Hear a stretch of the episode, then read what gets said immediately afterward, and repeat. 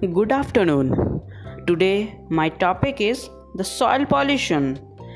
It is also known as land pollution. It is mainly caused because of the mixing of harmful chemicals or the improper disposal of waste on the grounds. We know our, uh, the humans are exploiting the environment.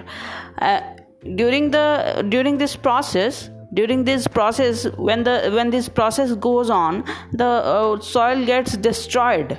The as we know in the mountain regions when the trees are cut or in any region the trees are cut then the soil erosion takes place. Landslides take place. These are all part of soil pollution.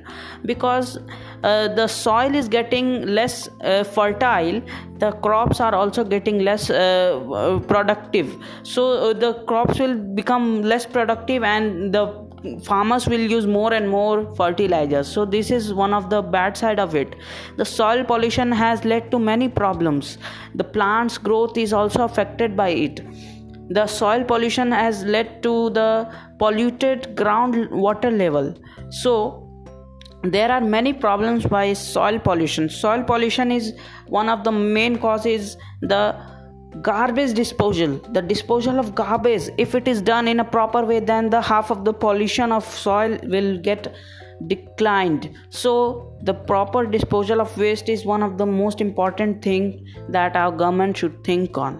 Okay thank you